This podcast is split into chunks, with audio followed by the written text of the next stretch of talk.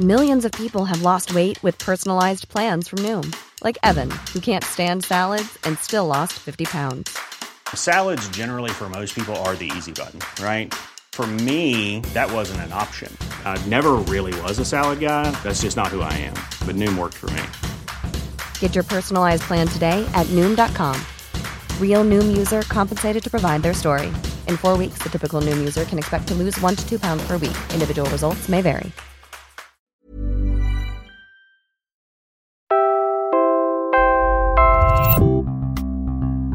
Mula po sa Quezon City, ako si Robbie Alampay, Puma Podcast. Before we begin, here's something you need to know. The city government of Kidapawan wants to temporarily close the Mount Apo Trail this summer. The onset of El Nino means drier conditions could make the area more prone to forest fires. They're also considering further limiting the number of climbers. Now, the headlines. U.S. Secretary of State Michael Pompeo was in Manila last week, and in their strongest statement yet, he assured that the Mutual Defense Treaty between Washington and Manila will be triggered should the Philippines be threatened in the South China Sea. And it was not just security in disputed waters with China that Pompeo wanted to discuss. The state secretary also warned the Philippines against entrusting its cyber infrastructure to Chinese companies. It is National Women's Month, but let's talk about men, and specifically how Filipino males are not taking on enough of what should be a shared burden on reproductive health, contraceptives, and family planning. Pasay City prosecutors have charged Senator Antonio Trillanes with inciting to sedition. While we wait for the trial to actually begin, let's discuss what is sedition anyway? Yan po ang headlines. Ako si Robbie Alampay, Puma Podcast. U.S. Secretary of State Michael Pompeo was in Manila for two days last week. Before he left on Friday, he gave what analysts say is the strongest reassurance yet from the Trump administration and in recent memory that America will come to the help of the Philippines should our navies be threatened or attacked in the course of patrolling and defending our territories or even disputed areas in the South China Sea. Here is Secretary of State Pompeo. As an island nation, the Philippines depends on free and unobstructed access to the seas. China's island building and military activities in the South China Sea threaten your sovereignty, security, and therefore economic livelihood, as well as that of the United States. As the South China Sea is part of the Pacific, any armed attack on Philippine forces, aircraft, or public vessels in the South China Sea would trigger mutual defense obligations under Article 4 of our Mutual Defense Treaty. President Rodrigo Duterte has called for a rebalancing of Philippine foreign policy that he said from the time of the outgoing Obama administration had America taking for granted its longest standing ally in the Asia Pacific. Duterte has also developed stronger economic and diplomatic ties with China even as China has caused tensions to rise in disputed areas with the Philippines in the South China Sea. Part of the Duterte administration's rationale for walking this tightrope with Beijing we have no assurances the U.S. will even defend us, not even with a mutual defense treaty in place. Philippine government and military leaders had in fact suggested that time may be ripe to review that treaty. Pompeo seemed to address that question more squarely. Uh, our, our, commitments under the uh, treaty are clear. Our obligations are real. And the South China Sea is certainly part of an important body of water for freedom of navigation. Uh, I think the whole world understands that the Trump administration has made a true commitment to making sure that these seas remain open, remain open for the security of the countries in the region and for the world, open for commercial transit as well. Uh, we remain committed to supporting not only uh, the Philippines in that effort, and the Philippines will need to do its part as well, uh, but all the countries in the region so that uh, these incredibly vital economic sea lanes are open and China does not pose a threat to closing them down. That seemed to be more reassuring.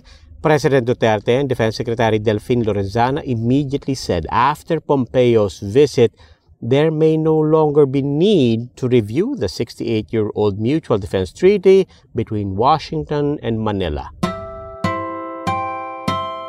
And it was not just security in the South China Sea that Pompeo addressed.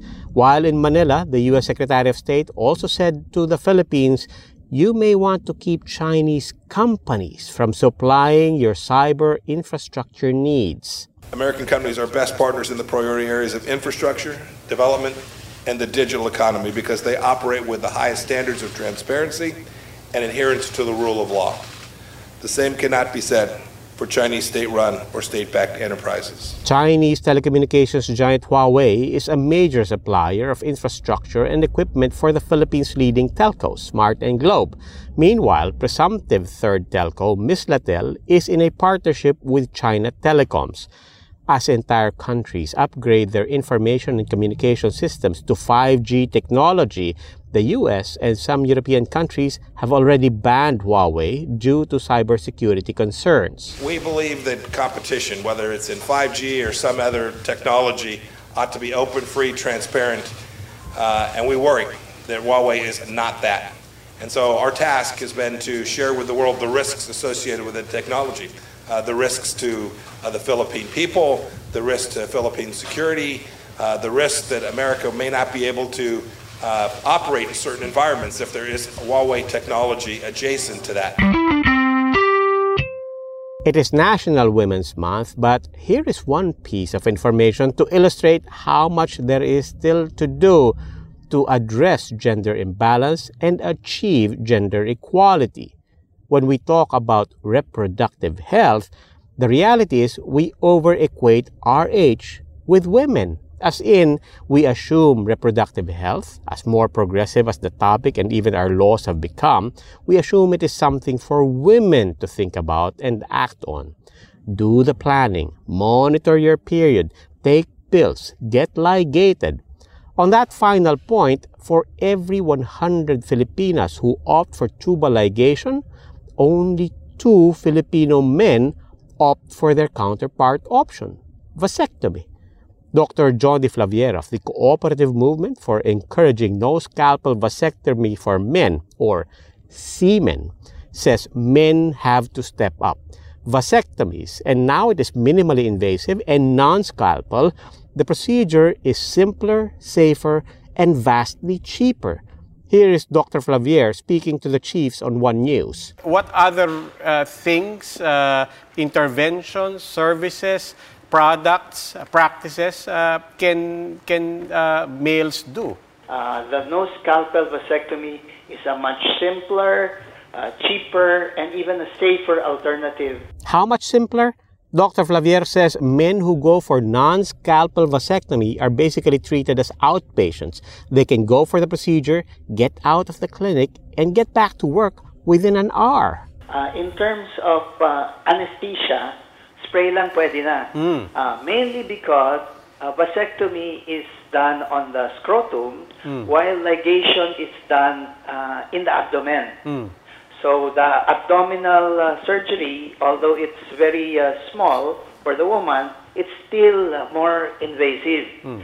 Yung uh, procedure sa lalaki, it's much simpler than even the circumcision that uh, uh, we are more familiar with. Literally, mas simple pa to sa tuli. Kasi yung tuli, uh, more bloody, there's a cut of the skin that's involved. Mm. In uh, no scalpel vasectomy, after the anesthesia, there's only a puncture and a stretching to reach the tubes of the men. Mm. And when uh, the procedure is done, you just pull out the instrument, uh, the scrotal skin uh, uh automatically closes.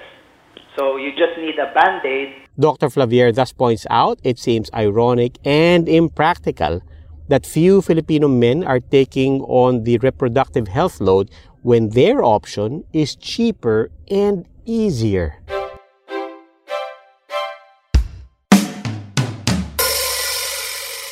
Senator Antonio Trillanes is facing charges of inciting to sedition. This was due to remarks he made to the media back in September, where he supposedly, quote, instilled hatred and disgust towards President Rodrigo Duterte.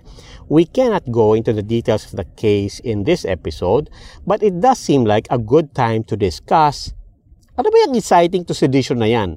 And iba pa yan sa sedition. Again, we turn to ex-Supreme Court spokesman Ted Te, a professor at the UP College of Law, to enlighten us. Among many things that Senator Trillanes eh, is already facing, uh, he is now he has now been indicted uh, on charges of inciting to sedition. Ted, there's a number of uh, uh, terms that, that are thrown in there. We're not going to get into the facts of the case, but we just wanted to know What's the difference between sedition, inciting to sedition? Ang sedition, kailangan there is a rising up publicly. Grupo ng tao, medyo magulo yung pag-alsa, pero walang armas. At may political objectives yung pag-aalsa. Kasama sa political objectives, to prevent a popular election from taking place, to prevent a law from being promulgated, to prevent the government from exercising its functions, to inflict an act of hate or revenge upon the person of a public officer or employee, to commit any act of hate against a private person or any social class. And, and the last is basically to destroy no, a property belonging to government. That's sedition. That's the act of sedition itself. It must be done publicly. Tumultuously is basically someone telling a group of people you should do that. You should do any of those objectives without sedition actually happening. Yeah, Nang hihikayat, dapat mag-alsa kayo at dapat magprotesta kayo. Yeah. Oh, dapat magalit kayo dyan. I'll give a, a specific factual example which did not result in a prosecution. EDSA Tres, group of people, including prominent politicians, no, uh, went to EDSA, uh, EDSA Shrine, after EDSA DOS had, had happened And I think one of the statements was, sugurin niyo yung Malacanang. Right? And it actually happened. No? And because inciting to sedition is a separate act from sedition itself. No? So, yung statement na yon, because nangyari yung sedition, hindi na, hindi na so, yung mga, yung mga sumunod at sumugod, sedition. Sedition, yun. Yung nagsalita, ng hikayat, inciting yun dapat. We've had a number of conversations with Ted Te over the past two months, and it has been so compelling that we will soon be launching another podcast to give you the fuller, more comprehensive cuts of our past interviews and future talks with Ted. Abangan ang TED Talks. Subscribe to Puma Podcast and at the very least follow us on Facebook and Twitter so you will know when TED Talks drops and message us for questions or topics you would like us to take up with Ted Te. And that's today's edition of Puma Podcast. For the latest episodes, subscribe on Spotify, Anchor, Stitcher, or wherever you get your podcasts. Don't forget to like and follow us on Facebook, Twitter, and Instagram. Maraming salamat po.